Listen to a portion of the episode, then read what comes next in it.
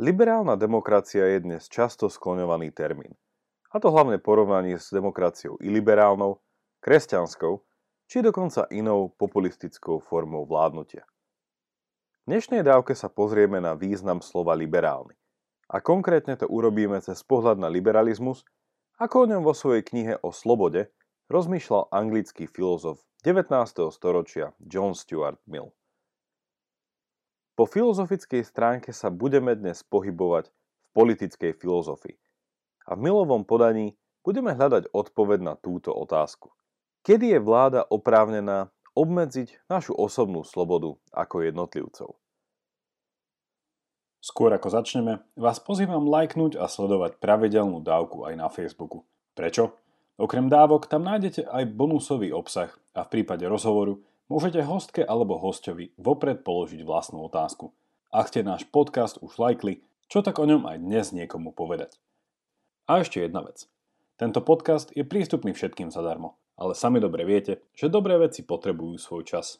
Ak je pre vás jeho obsah nápomocný a zmysluplný, podporte prosím jeho tvorbu a kvalitné pokračovanie jednorazovým alebo pravidelným darom.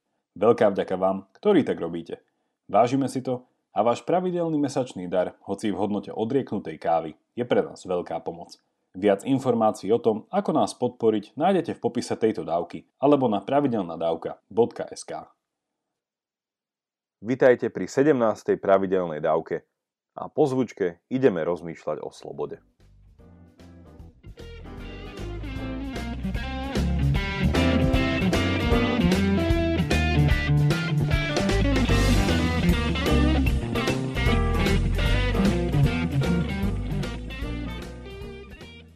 John Stuart Mill nie je novou postavou na tomto podcaste. A reč o ňom bola už štvrtej dávke v súvislosti s utilitarizmom, ktorý mu dal jasnejšiu definíciu. Pre zopakovanie, utilitarizmus je pohľad na morálku, ktorý dobro konania odvodzuje od celkového úžitku, ktorý prinášajú jeho dôsledky. Mill rozpracoval svoj pohľad na utilitarizmus v rovnomennom diele z roku 1863 a v rámci tejto teórie ujasnil dve veci.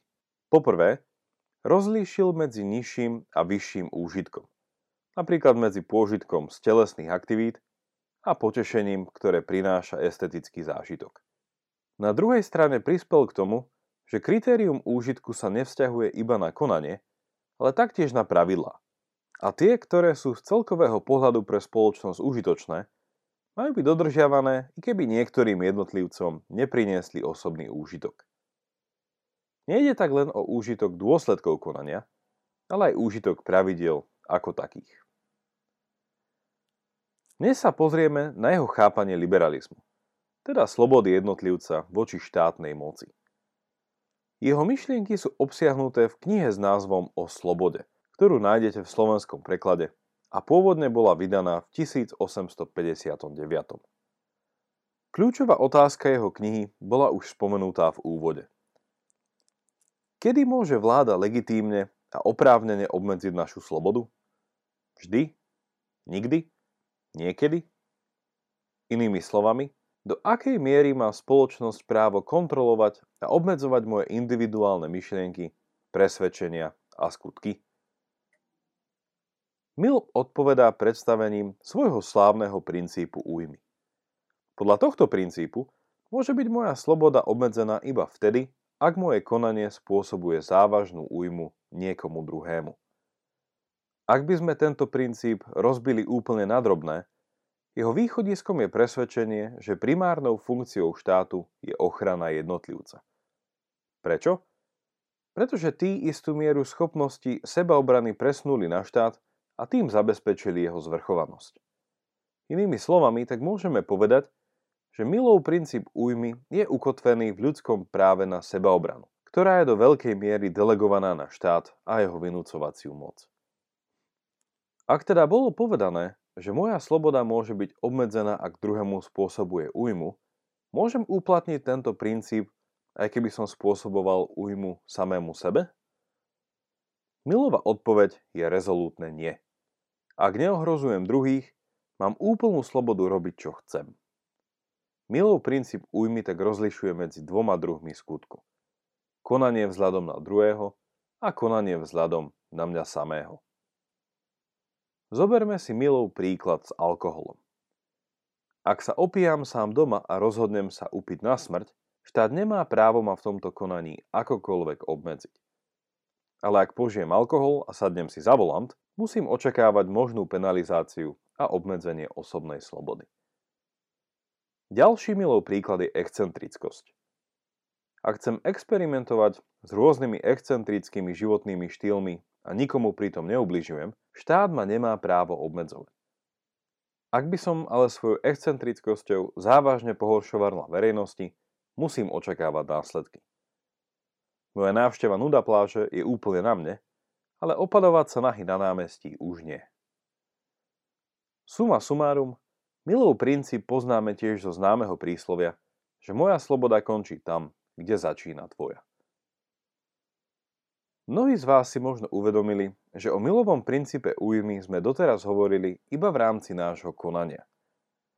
Je možné ho ale aplikovať aj na našu slobodu v oblasti myslenia a presvedčenia? Aký je Milov postoj v otázkach slobody slova? Milov liberalizmus je tu nekompromisný a odmieta akúkoľvek cenzúru slobody slova a seba vyjadrenia. A to aj v prípade, že by bola moja reč urážlivá, pohoršujúca či hrubá. Prečo je tomu tak? Mill veril, že sloboda myslenia je nevyhnutná ako pre napredovanie spoločnosti, tak aj pre plnohodnotný život jednotlivca. Z jeho uhlu pohľadu tu môžeme hovoriť aspoň o troch veciach. Poprvé, cenzúra a akékoľvek obmedzenie slobody slova či presvedčenia zabraňuje spoločenskému pokroku, pretože sú hrádzou v hľadaní nových riešení.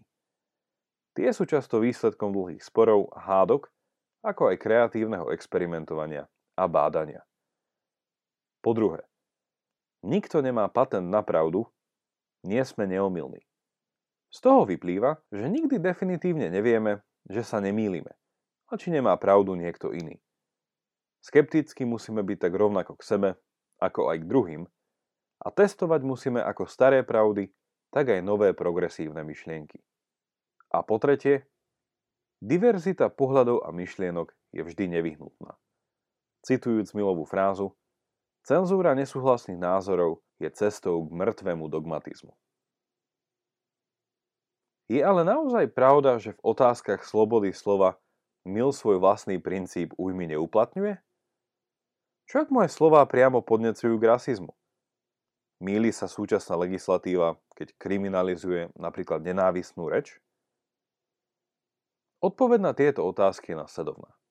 Aj áno, aj nie. A dostávame sa tu k jednému dôležitému filozofickému rozlíšeniu v rámci filozofie jazyka.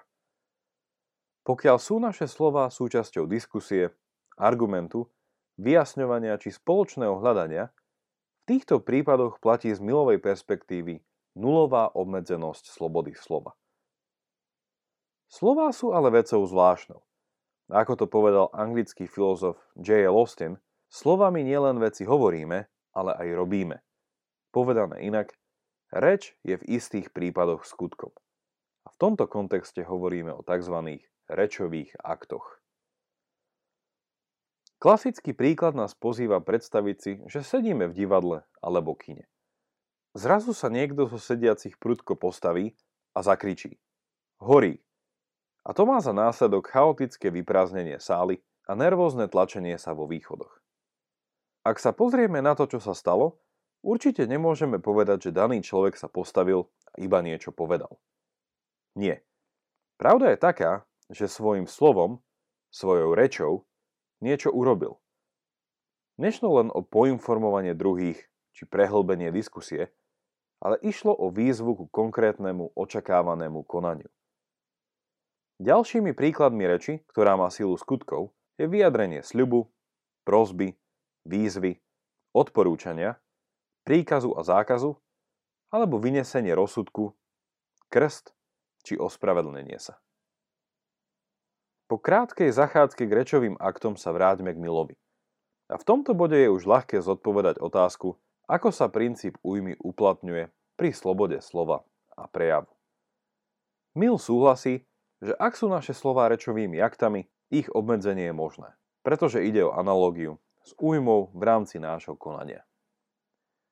Toto je veľmi zaujímavé pozorovanie. A to obzvlášť vzhľadom na náš slovenský politický kontext a aplikovať ho môžeme na jednu nedávnu dilemu.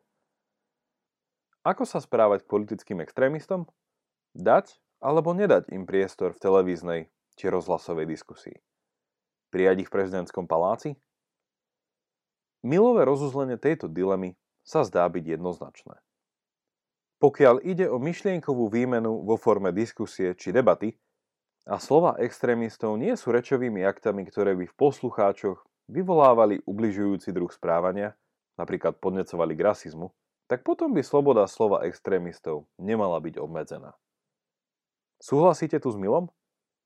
Ak si dobre pamätám, mnohí slovenskí politici, komentátori a politológovia by jeho postoj nazvali legitimizáciou extrémizmu.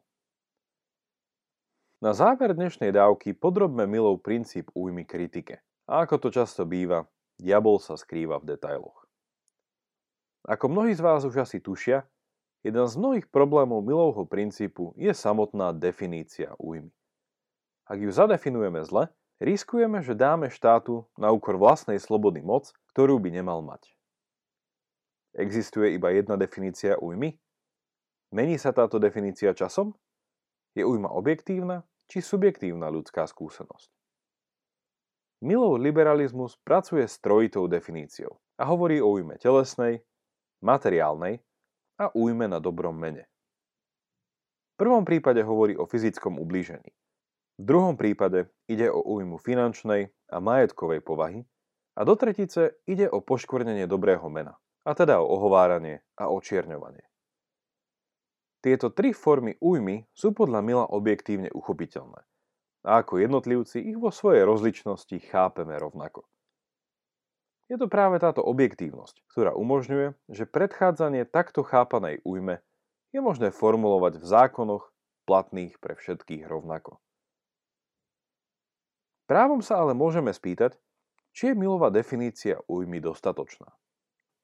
Či ak je újma psychologická alebo emočná alebo újma vo forme traumatického zážitku či zahambujúcej skúsenosti.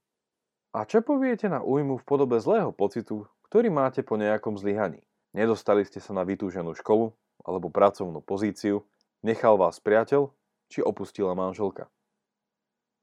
Na jednej strane by asi iba málo kto súhlasil s tým, že tu nejde o bolestné skúsenosti. Na druhej strane je ale na stole otázka, či by újma takéhoto druhu mala byť súčasťou Milovho liberálneho princípu. Ako asi tušíte, Milová odpoveď je negatívna. Prečo? Emočná bolesť, újma plynúca z osobného vnútorného prežívania, je príliš subjektívna.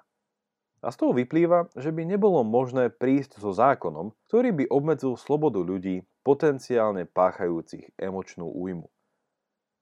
Mill by bol ale možno prekvapený, že niektoré liberálne demokracie v subjektívnosti takéhoto druhu újmy problém nevidia a prichádzajú dnes s návrhmi novej legislatívy. Emočná újma, spôsobená napríklad ofenzívnou rečou, je v tomto kontexte často označovaná ako mikroagresia. Protiváhou k takémuto druhu agresie je potom vnímaná snaha poskytnúť hlavne študentom bezpečné miesta na rozvoj a myslenie – kde ich negatívne emócie nebudú neočakávane vyvolané. Čo by na toto záverom povedal Mill? Naša sloboda nie je obmedzená iba zo strany štátu, ale taktiež od spoločnosti, ktorej tyrania sa môže prejaviť vo forme pretláčania istých mainstreamových myšlienkových vzorcov. Tie sú vnímané z tejto strany spoločnosti ako samozrejmosť a táto samozrejmosť môže byť často hnacím motorom cenzúry a potláčania názorov druhých. Ako bolo už povedané, takýto trend môže viesť k mŕtvemu dogmatizmu, ktorý nemusí mať s náboženstvom nič spoločné. Práve naopak. Je potrebné dať si pozor na to, aby sa takýto dogmatizmus sám nestal novým náboženstvom. Teším sa na vás opäť v stredu, majte sa dobre a nech vám to myslí.